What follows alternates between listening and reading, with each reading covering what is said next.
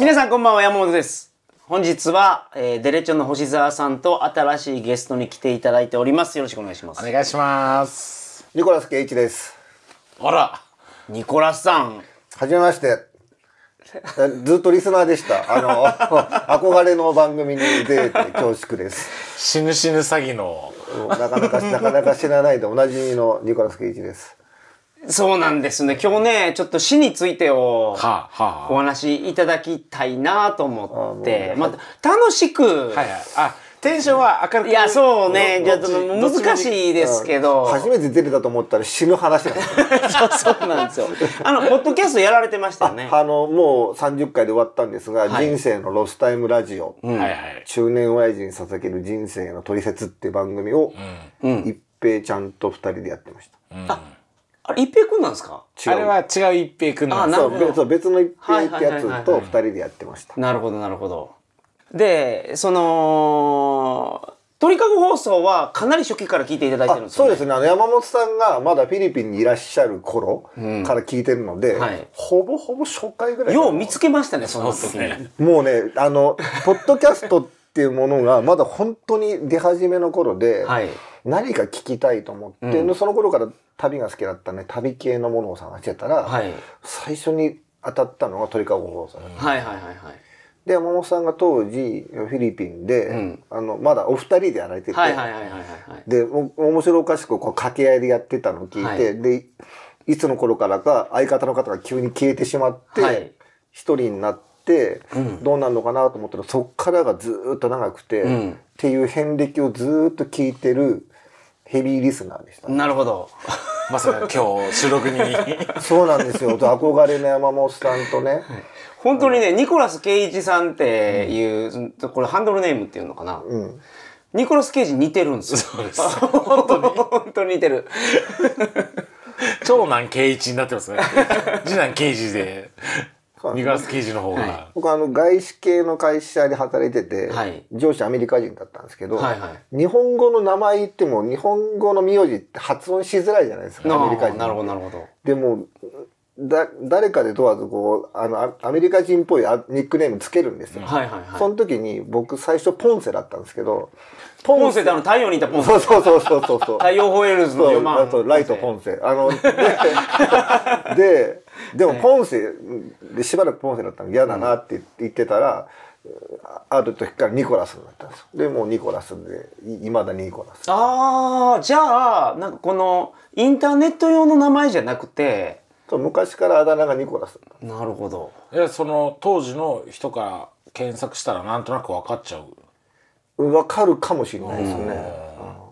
それでニコラスさんは大病を患われてるんですよ。はいはいはそうなんですよ、ね。はいえーっとね、まあ、ひ一言で言うとがんなんですけど、ただあのえーっといわゆるこう上皮細胞がんっていうがんではなくて、うんうんとなんて言いましょうね、肺がんとか胃がんとかそういうがんじゃないんですよ。い。英語で言うキャンサーではないっていそうそれはあの、ねそういうがんはキャンサーなんですけど、はいはいはいそれ以外の、うん。うんと骨とか筋肉とかそういうところにできるやつは、うんまあ、日本語だと同じくがんなんですけど、はい英語で言うとそれはキャンサーじゃなくてサルコーマっていううーん、なるほど。病気で僕はそっち側なんですはいはいはいはいで。そっち側はかなりややこしい病気なんですようん。あのなんだその切ったり切除して完全に取り去るのが難しいってことですか？そうなんですあのだ例えば大腸がんとか、うん。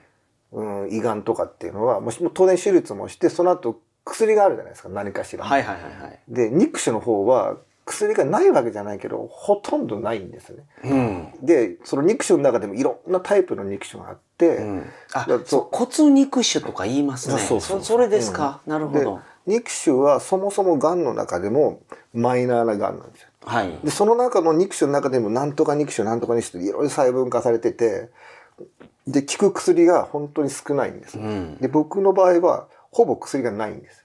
うん。なのでもう切ったらあ見つけたら切る見つけたら切るうん。の繰り返し。でおかげさまでその代わり抗がん剤治療はしなくていいんですよ。まあ薬がないからなんですけど。うん。なので別に毛は抜けないし吐き気はないです。あ、抗がん剤のあれ、副作用がないから。そう抗がん剤やってない一番初めに見つかった時のステージは何ぼやったんですか？一番最初は初発の原発のがん最初のがん原発のがんって言うんですけど、はい。原発のがん足見つかった時は、うん特にステージをやれなかったですねもうあのとりあえずもう取っちゃいましょう、はいはいはいはい。でそれもね僕のラジオでも 話したんですけど、はい。最初子供の頃からちょっと足にしこりがあって、はい。なんだろうなと思ってでたまたま大人になってから時間ができたから、うん。軽い気持ちで「これ取ってください」って先生お願いしますって言って取ってもらったら、はい。もうあの医者も「いやこんなの絶対がんじゃないからとりあえずうん。先に取っちゃいました」普通は検査生検っていうのをして、で細胞組織取って、がんかどうか陽性か陰性か確認してからはいはいはいはいその結果をもって手術の方針決めるんですけど、うんうんこんなのもうがんじゃないから先に切っちゃって、うん。ただのしこりやと。そう切った後にうん。念のため病理に回して、はい。陰性か悪性あの陽性かそうじゃないか後で確認しとくからってうんうんうんうん。言って「はーい」って言ってなんかい軽いイボ取れたねぐらいな感じなんですか軽い気持ちで入院して手術してでい結構後になってから1ヶ月近く経ってからうん。病院から電話かかってきて「はい。ごめん悪性だった」うん。もうそっから地獄ですよしばらくの間。まあね、はいはいはいはい。でしばらくの間って、うん、まあ、うん、でも言葉が難しいね。これ明るく取れるのかな オープニングこの辺でいいんじゃないですか？そうそれではトリカゴ放送始まります。いいですか？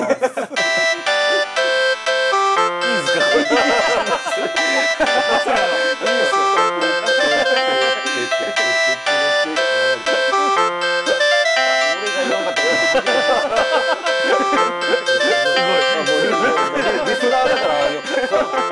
何につけるか。これ撮りたいですよね。改めましてこんばんは。鳥かご放送第532回をお送りします。番組に関するお問い合わせは info.tkago.net info.tkago.net までよろしくお願いします。今日はね死についてはい。ちょっと真面目な話をしたいなと、まあ、明るくニコラスさんも話してくれるからそうですね。そうそうそう。ちょっとこのテーマを取り上げたんですけど、先ほどオープニングで話していただいた続きなんですが、だから最初のがん、その足のねさっき話してたがんが、もう何年前かな？6年？5年？うーんと2018年ぐらい。5年ぐらい前、5年前ぐなんか今はがんが結構その早期で見つかったらスパッと切って、そこから再発しないっていう例が結構多くなってきたじゃないですか。この人ニコラスさんの場合は、うん。切るのがあの右左足？左足。左足のん。膝下全部切るそうあのそうそんでねそうなんでそささっき言ったそっからしばらく地獄でしたっていうなんでその地獄が始まったかっていうと、はい。あのーじゃあ普通のじゃあ君胃がんでしたとかって言われたら、じゃあどんな薬うん治療しようかって、そういう治療の方針を決めるために病院に行くじゃないですか。で違うんですよ。肉腫って、ん。仮に薬があったとしても、ん。基本肉腫っていうのはあのがんが腫瘍があったところの周りの健康な細胞も含めて、がっさり切らないと、はい。ちゃんとした治療として成立してないんですよ。はいはいはいで僕はがんじゃないと思ってるから先生が、そのししこりがあった腫瘍の部分だけをきれいに取り除いてくれる、はいはいはい。本来はその周りの細胞んも一緒に切らないといけなかったんですほんだからあのだからあの手術とがんの手術としては、うん、不十分だった、うんえイボ取りの手術やったってことですね。だから詳しく言うとそのほん本当に何足？右足？左足の？甲の親指と人差し指の付け根ぐらいにえっ、とね取ったら、えー、とうずらの卵ぐらいの丸いあ結構大きいですね、でも。でもだからそものその時は判断としてはもうその時点でがんだと判断してたらもその時点でうもし足首より下はそうその時点ででもし悪性の腫瘍です肉腫ですって分かってたら先生は、えーっとその親指あ足のね親指と人差し指と一緒にあの細胞を切りましょう、はいはいはい。だから僕はそんな取り方なんですか？そう。そうそのボケてるわけじゃなくて、その、マグロの中落ち食べたりするやんか、はいはいはい。骨の周りはいはいの肉をスプーンでこそいだりとか、そういうのじゃ無理なんですか？無理。痛いから？うん、その、どこまでかわかんないから。そう腫瘍の周りの健康なところの細胞も一緒に取らないと、必ず再発するので、セーフティーゾーン。そう、そう、そう取るしかないんですって。はいはいはいはいはい。で、で、僕はその不十分な、その腫瘍のとこしか取ってないから、もうそこから何回かこう、がんセンターに通うことになるんですけど、はいはいはい。毎回先生と、じゃあどういう手術をするかっていうのを、方針決めるためにずっと通うんですよ。ん。で、最初先生が言ったのは、足の甲を縦に半分切りましょはいはいはいはい。なるほど。う。だあの、親指3本ぐらい残る、う。ん。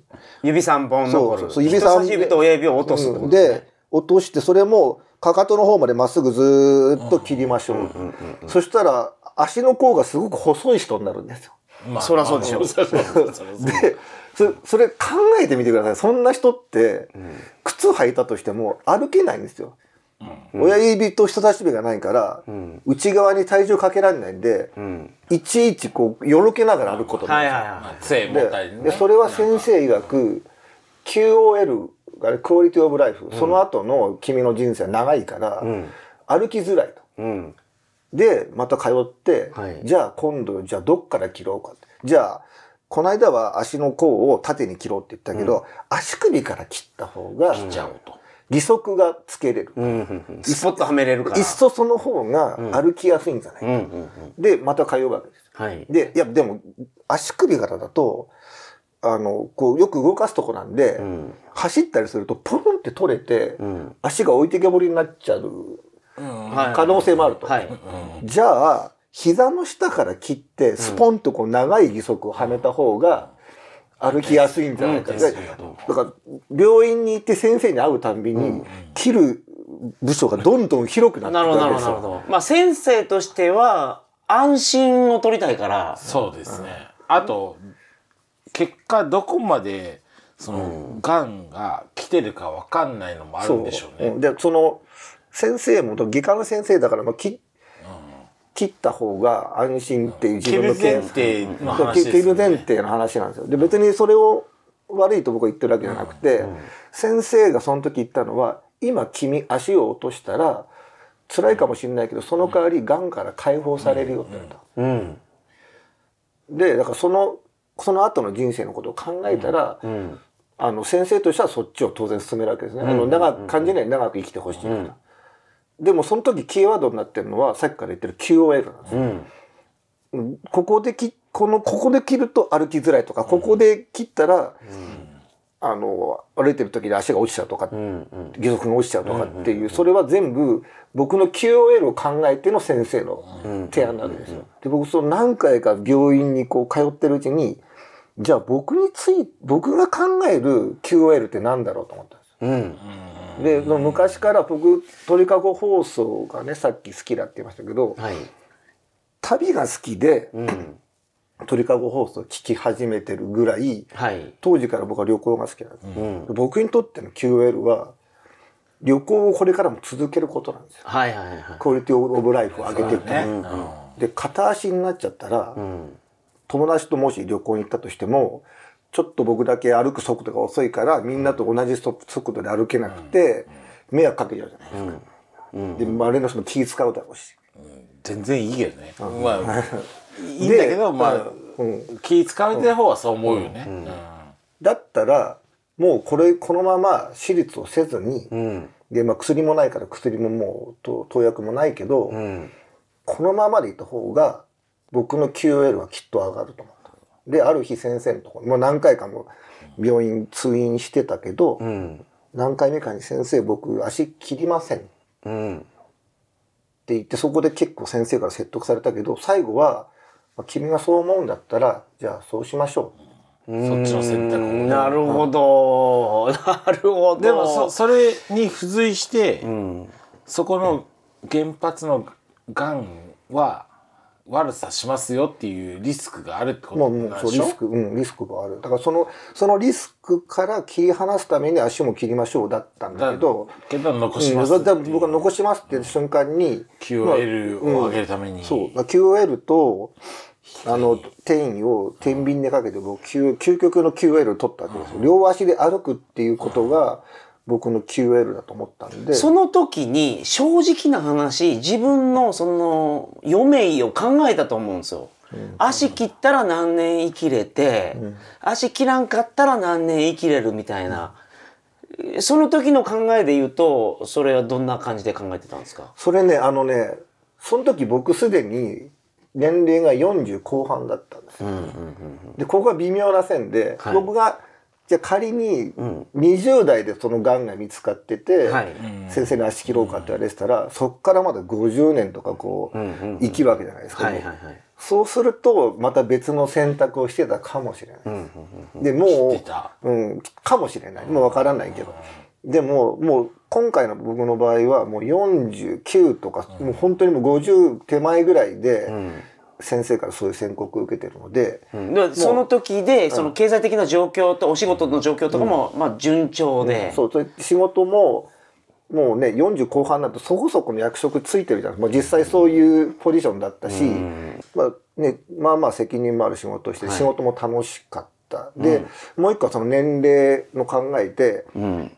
別に癌じゃなくても、まあ、あとまあまあ。20年ぐらいでどうせ死ぬだろまあう。で、死ぬ可能性はね、うん。等しく。もうもうその時50ぐらいだったから、まあ80まで生きれないけど、まあ、70ぐらいかな、でそれがさらにがんが見つかっちゃったから70で死ぬところが60になるかもしれない、うん。まあ確かにこの足を落としたからといって違うがんが出ない可能性は否めないですもんね。そうそうそう。その、まあ確かにね。別そう別の病気になるかもしれないじなる可能性はありますもんね。せあせっかく足それにけど足以外にももしかしたらがんあったかもしれなそういから。ですよね。そうなんですそその時に別のがんになった時に足切ったのやっぱり別のがんになっちゃったじゃんってもうと取り返しつかないじゃないですか、足まで切ったのに別のがんになった。これは転移したのか、じゃあなんで俺は足切ったんだってきっと思うと思ったんですよ。うん。だったらも原発残うもうもうもうもうそんなこれ以上足の手術をもう一回するとかはせずにもうあとはもう運命運命って言葉もえだからそのその時にあと何年生きようとか、そういう計画はなしでとりあえず足切るのを避けようっていう選択したってことですか、足切るのは避けて、うん。であの楽しく生きようもうだから辛いことを数えるより楽しいこと数えようってマインド変えなきゃどうしようもないぐらいに一回追い込まれたんですよ僕。まあそりゃそうか。であもうなるほど。でもう前だけ見ることがにしゅ全集中したんです一生懸命あの結構辛かったですけど、はいまあ引き続きそうだよね。ずっと。あうん。で今の状況はどんな感じなんですか？そこから何年経ちました？そっから5年経って、うん。あで最初の手術をしてから、はい。えーっと3年後ぐらいに、うん。えー最初の転移が訪れたんです。うん。うん。で足の甲が原発のがんで、その同じ左足の足の付け根鼠径部、そこになんかリンパが。あるんですけど、うんなるほど。リンパを流れるって言いますもんねがん。って、うん。なるほど。そうまあ、血流に乗ってはい。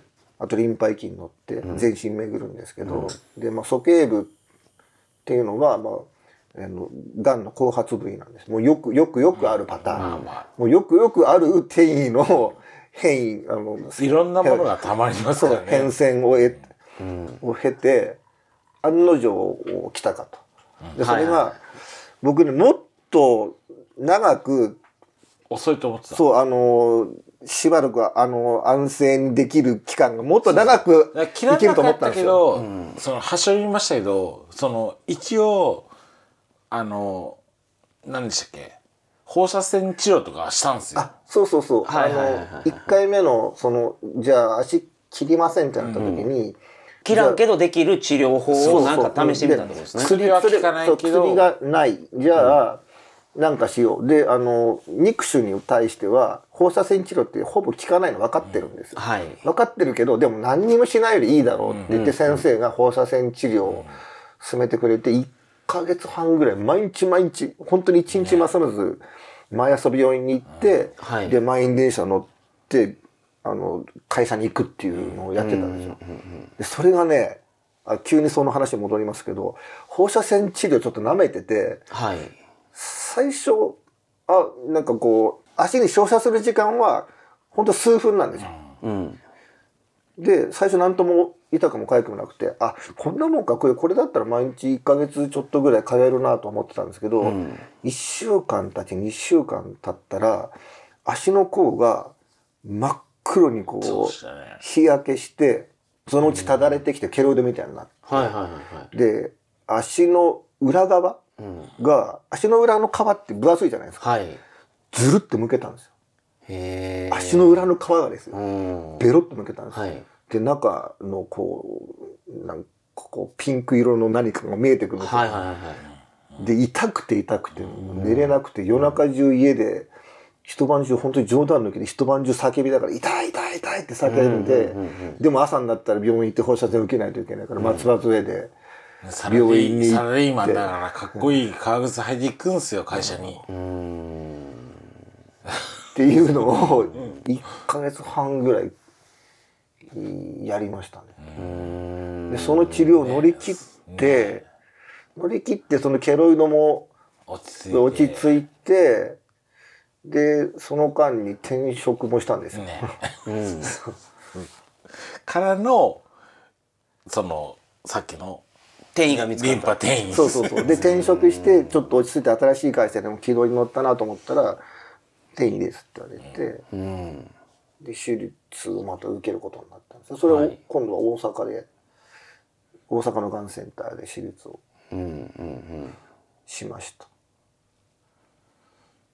ね。でで、うリンパまあリンパに移ることも多分原発がねそのまま残ってるんで、どっかにはあると思ってて、まあリンパには来ることは分かってた、ただ時間は分かんないけどね、で僕はそのリンパにの手術の前前の日っていうわけじゃないけど、手術の直前に、そう、直前にね。神戸に「大丈夫ですか?」っつって、枕枕元に立ちに行きますからっつって遊びに行ったんですけど、でニコラスに「えーこの後リンパ切るのはいいけど、この後転移するもしかしたらやばいとこってどこなんですか?」って聞いたら、肺に移ったらやばいよね」って言われたんですよね。先生に最後の最後はどんながんの人でも血流に乗ってがん細胞が体中回ったら最後は肺に転移するんです。なるほど。肺の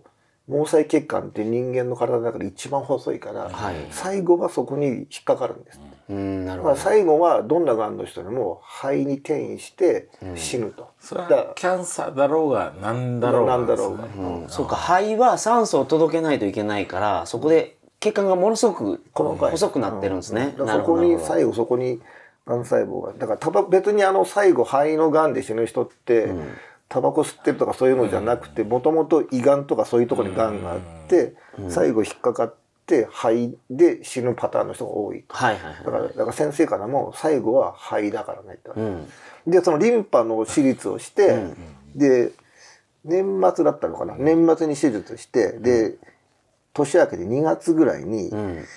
じゃあちょっともう一回 CT でチェックしようか、はい。まあそれはそうでしょうね、チェックは必要ですよね、うん、だ手術して2ヶ月後ぐらいですよ、はいはいはいチェックしたら、あ肺に転移してるね。ってなるほど。なるほど。そこは早かったです、うーん。で、肺の手術をされてから、今どれぐらい経ってるんですか？肺の手術をしてからえーっとね去年の9月。半年ぐらいか。半年弱ぐらいですね今でね、うーん。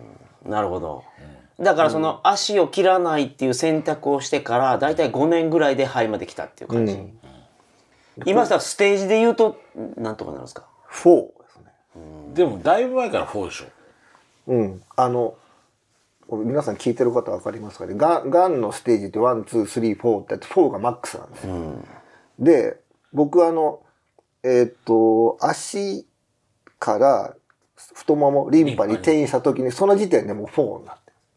あでこれあのそれはあのステージって、まあ、がんの大きさとかにもよるんです。が、ん。でも決まるんですけど、それ以外にどこかに原発のがんがあって転移したらその瞬間にあ4なんです大きかろうが小さかろうが転移したっていう事実でもう2階級特進ぐらいでなるほど。4になっちゃうんですって。はいはいはいはいだから僕は4なんですよ。うんなるほど僕は4なんですよ。ないけどねなるほだからもう2回転移してるんで、まあ、4のベテランの部類です。そうですね。どでですよ、そこまでの状況っていうのはまあリスナーの方もご理解いただいたと思うんですけど、で今その死についてどういうふうに向かい合ってんのかなっていう、あそうそうそれでねその自己紹介が長くなそうそう。それで はいはいはい。過去にその僕らのそのと鳥かご仲間っていうんですかね、あの心理学のプロフェッサー N、大はいはいはいはい。大学教授はいはいうんいらっしゃるじゃないですか。ん。で中村先生、中村先生にも僕のラジオに出ていただいてその時に、もうその心心理学のアプローチで言うと、ん。キューブラーロスの死の5段階っていうのがありますと。うん。でどんな人でももう死にそうってなったらこの5段階を必ず踏むと。うん。うん。うん。で5段階っていうのが最初否認？もうリジェクトそうあのこんな病気僕はそんなはずがないっていうふうに否認をすると。なるほどなるほど次が怒り。うんどうして俺なんだっていうふうに怒りが来ると。で、三つ目が取引。取引は、この恐怖から逃れようとして、宗教に走ったりとか。うん何か別のものを、別てたらねそう。違う人生だったとか神様にお祈りしたりとかうん、ご奉仕したら、助か、助かるんじゃないか取引が始まる。はいはいはいはいはい次が、えーっと、よく打つ、打つになると。うん。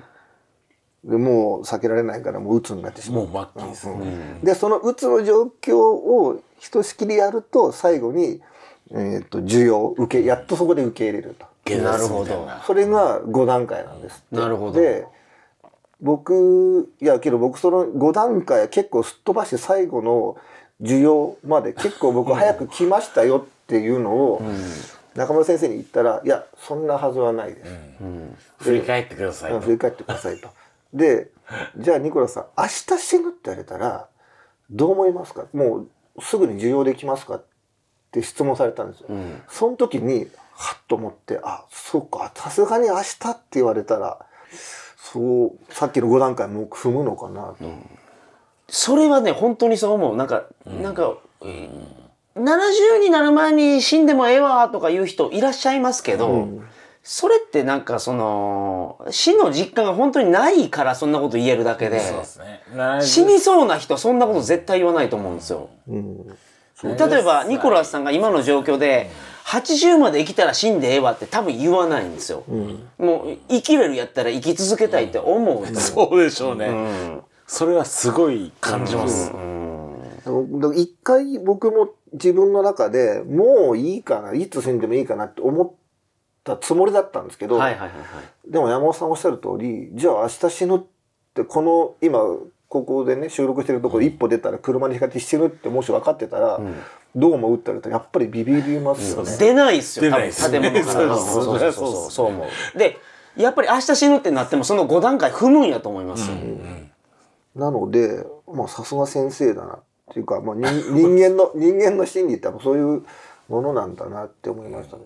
5段階目まで行って、じゃあ受け入れましたってなっても、そっから僕、ね。2段階目とか3段階目とかに戻ったりするもんやと思う。と思いますね。そうそう、そういう方もやっぱりいるみたい。その、なその今の5段階のステップを行ったり来たりとかしたりとかね、ぐるぐる回っちゃってその5こ段階のこまでせっかく来たのにまだ死ねんってなるいやなるよね、ルループする人もいると思いますそよ。こでねスンって死ねたらいいけどそういうわけじゃないですもんね、その一気に需要までこう一足飛びに行く人も稀にいなくはないらしいんですけど、でもやっぱり綺麗に5段階踏むしなんだったら今言ってるみたいにぐるぐるうループしちゃう人もいると思います。意外とこの僕ら世代の親がもう死んでたり、うん真相だったりもそんな感じじゃないですか、うんうんうんうん。そんな時そのニコラスのお母さんも最近亡くなられてたんで、うん。山本さんもね、はいはい。だぶ前に亡くなられて、そう親の死に目っていうのがそれまたどうっすかね。いやその親の死に目には僕は合ってますけど、その自分の命が危険にさらされたことがないので、本当にその絶望的な状況はいっていう状況に、ね、なったことがないのでそのいや強いなと思うよね、ニコラスさんは。あそうっすね。でもだからその恐怖から逃れるかのように一生懸命こう旅行に行ってみたりとか。ね。この人はこれニコラスさんは最近超生き急いでますね。なんかそこまでそのハイスピードでなんかやんなくてもいいんだよっておこっちは言いたいんですけどでも本人のことだから予定を全部埋めたがるんですよね。でもまあでもしょうがないよね直近で言うと次の4月はい。次の CT の検査があるんです、はい。そこでまた転移。してるよって言われたら多分そこで僕コテンパンに精神的にへこむと思うんですよ。なので、逆に言うと4月までは僕そこのこと考えないといいから4月まで気が楽なんで今毎月毎月海外旅行入れてるんですよ。俺はその4月に検査あるからっていうのを聞いてるから、そそこまで全部予定埋めてるこの姿をし、うん、まあいやだからその、ね。今5段階に行ってますよ僕はってニコラさんおっしゃいましたけど、でもそのやっぱ検査結果がそれが出たらやっぱへこむはへこむんですね。へこみます、そうでしょうね。なんだったらその CT 検査室に入る時に多分足触れると思います。うーん、まあそうでしょうね。なるほどな。それをこれから死ぬまで半年に1回ずつずっと繰り返していくんです CT はずっと受け続けないといけないね。まあまあでも。どうやって明るくしたらいいのか全然わかんないですけど。ででも、はいはい。はい。でも全然そのななんだろうね。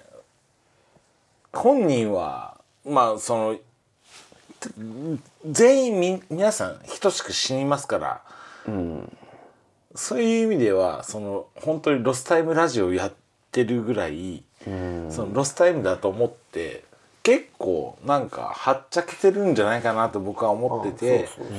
はっちゃけすぎてんのを僕はセーブするのが大変ぐらいなとは思ってるんですけど。まあ、でも世の中に絶対なんてことは何もないけど 一個だけ一個だけ絶対なのは人間はいつか死ぬってことですよ。でそれに気づい気づかされちゃったんで病気のおかげでね。はいはいはい。なのであとねその家族もいないから今ね。そうそう今は消耗がないから。いろいろあって独身だし子供も、だからもうかかりね社会人になったし、来週予定空いてるアポロ行こうっていうような その。まあ、それは遊んだ方がいいからね、その大阪の風俗ビル行って。そうだからそんな方がいいっすよ僕僕としてはそのあのあんまり行くなどうぞって その手綱を とは思ってますけど。でその遊びだけにあのこの残った力を使うんじゃなくてちょっとみんなでイベントもしたいと思ってああ。で、えーっと生前葬をしようと思ってたんですよ。そのロスタイムラジオが30回で最初から決めてたんで30回終わったら聞いてくれてた人何人かでもいいから来てくれたらどっか会場を借りて生前葬をしたいっていうコンセプトがずっとあったんですよ。死んだりできないからね、うん死んだら死んだらねあの自分の葬式を当然見れないので、はい。あのね楽しいじゃないですか。自分自分の葬式に自分が参列するってなんか楽しいじゃないですか、うん。それしようと思ってたんですよ。でそれしようと思ってたらそのさっきのあの2回目の定義の私立になっちゃったので、ん。そこで伸び伸びになって今いまだにまだできてない。いや急がないでまたやろうと思ったらまたね去年もな仕事しちゃったのそで世界の世界 日本の風俗行ってる場合じゃないですから、なので自分の生前葬をやらないと、で今ちょっとあの2回手術を経てですね都合3回手術を経てちょっと今持ち返しているのではい。こ今年できたらいいな 生前葬。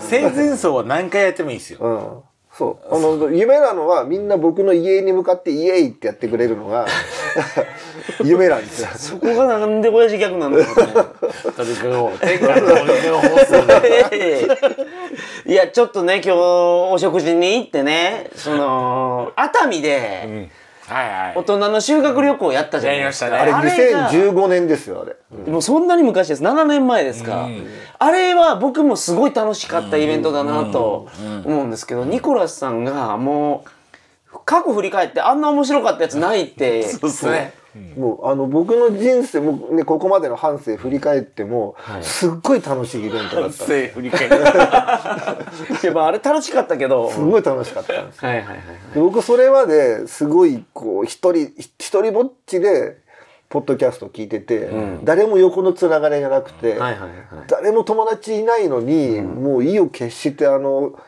確かにね。熱海の合宿にあれ参加した。かなりいかついツアーでしたけど現地集合2万円っていう。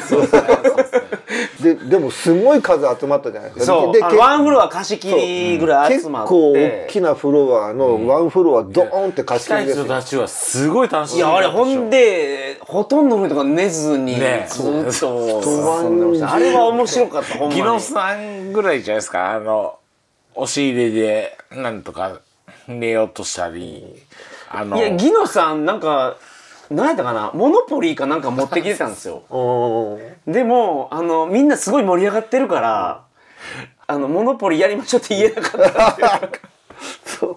そう。でなんかねねあと美咲さんね。そう。美咲さんの襲撃事件とか。美咲さんが脱いだティーバッグをみんなで頭でかぶったりとかしてたそんなことありましたか？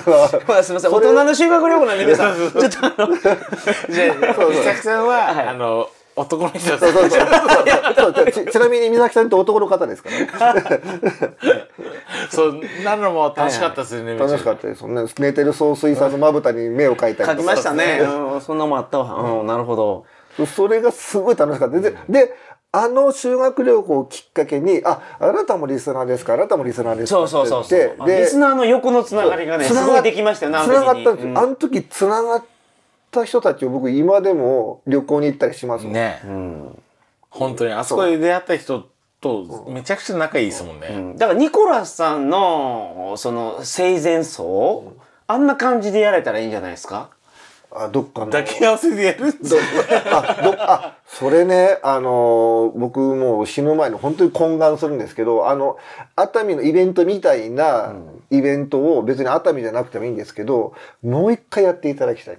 いリスナーを集めて、規模は小さくてもいいけど、みんなで泊まって一晩中飲み明かすと。で、このラジオがあったから、みんな繋がったんだよねって。あんたあんた棺桶だよそうそうそう。で、で、そこ、そこに僕が、やおら、あの、段ボールで作った棺桶を用意して、そこで寝てて、呼ばれたらむくっと起きるっていう抱き合わせの生前葬をしたりする。ニコラス呼ぶチップがあるんだ そうそうそう。で、僕があの、むく、三角、三角の頭の頭巾つけて、円竹ではないございますがって言って、乾杯って乾杯をするのはどうですかね？いいと思います。いやいいですね。そうか。なるほど。で、それぐらいしないと、僕のこの薬のない病気にかかった僕としては、もう人生笑い飛ばせないんですよ。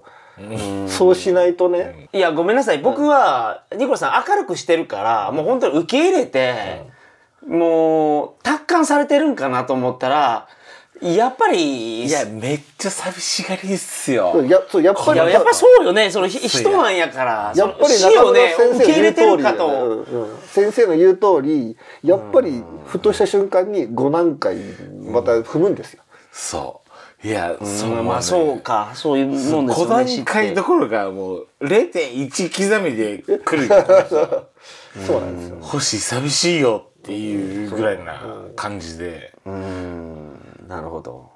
全然死ぬ気ないし。死にたくもないと思う。死んじゃうけどねって言いながらも生きたいのはめちゃくちゃ強い。からいろんなとこ行くし。そうですよね。山本さんだったらどう思います？僕その医者から別に余命何年とは別言われてないんですけど、でもあの僕の眼種の統計的に言うと、もう統計出てるのは5年生存率は50%なんですはい。だから5年以内に死ぬ確率が2つに1つなんですうん。でも50%って絶妙な数字でうん。そうですね生きちゃう可能性も50%があるわけでもですよ。その6年とは言ってないもんね、6年後100%かもしれないもんね、でこの微妙な数字の中で、んもし山本さんが今から5年以内に50%の生存率ですよって言われたら、どう思います？あるいはどういう行動を取ります？はちゃめちゃするでしょやっぱり、うーん。やりたいことをやりそうな気がする。そうでしょ、やっぱそうでしょそうすると僕みたいに毎月会計旅行行っちゃうんですよ。毎月カードの請求額が70万近いっていう。うん。これね、なんか、すごいその死に対してのその恐怖を持ってる方とか、本当に同じ病気の方もいるかもしれないし、癌の方、もう他の病気かもの方もいるかもしれないじゃないですか。で、ね、だからそういう方の勇気を与えれるとか、そういう、になるかなと思ったんですけど、いや、これね、そういうのじゃなくて、やっぱみんながこれを聞いて、そう、死とは何なのかというのを考えるきっかけになったらいいんじゃないかなと思いました。その本当に、その自分が死ぬなんて考えてないと思うんですよ、みんな。そうなんですよ。そうですね。健康な人は特にそうですよね、まあでもまあ死ぬからみんなあの、楽しくい、生 きましょうよ。そうですね。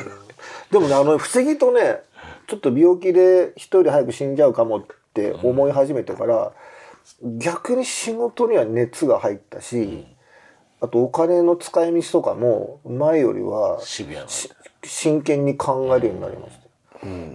その仕事しなんとなくこれぐらいのペースで仕事してりゃいいかとかっていうふうにやってると一体お前は何年生きるつもりなんだよそのペースでやってたら死ぬまでに課長にもなれねえぞとかってうんなるほどいうふうにマインドが切り替わったんでうわーって仕事するようになって。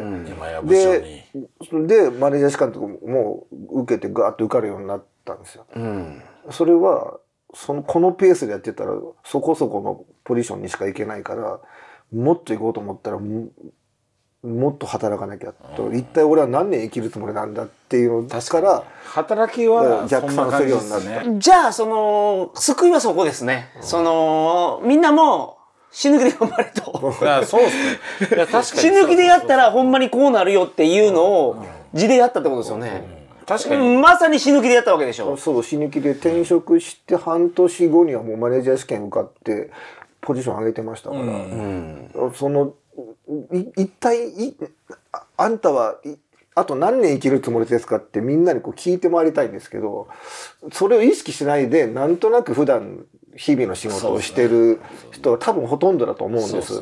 まあそれがあの通常かもしれないですよ。あの明日死ぬように生きろとうん、うんうん。そうするとあとガンジーが言ってたそうそうそうそうそう。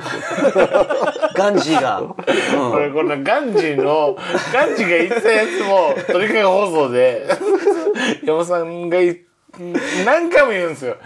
そうそうですね。で金もねうんある程度僕まあいろいろあってと退職金何回かもらってるから、お金まとまった金結構あったりするんですけど、それも貯めてるだけでですよ。最近の関東の強盗団に入れますか入られますか気をつけてくださいね。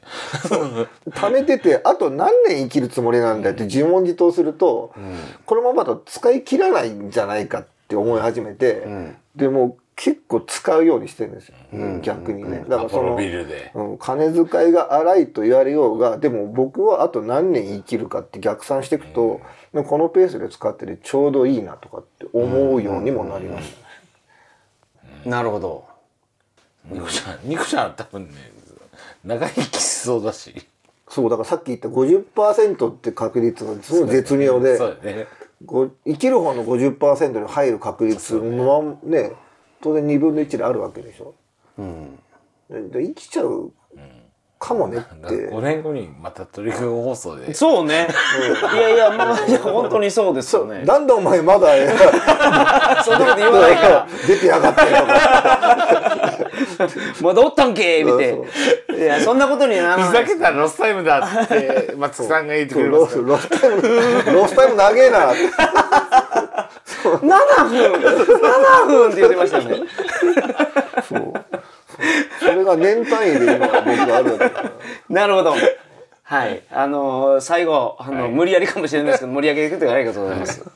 というわけで、ニコラさん、はい次のゲスト出演、あの、お待ちしてますんで。あ何年後かわかんないですけど、はい、ぜひそうそしてあわよくば山本さんがその間に旅行のイベントを開いてくれるかもしれないので。そうね。そうね。放送でこう約束するとね、ね。そう。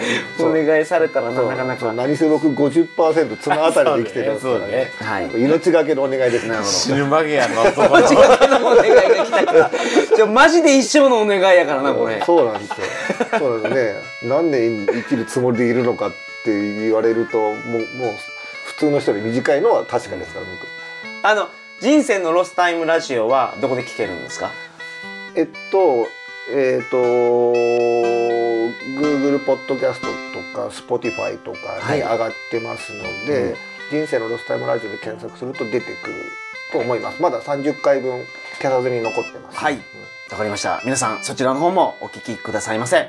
本日どうもありがとうございましたありが。とうございました。それでは皆さんおやすみなさいませ。おやすみなさいおやすみなさいませ。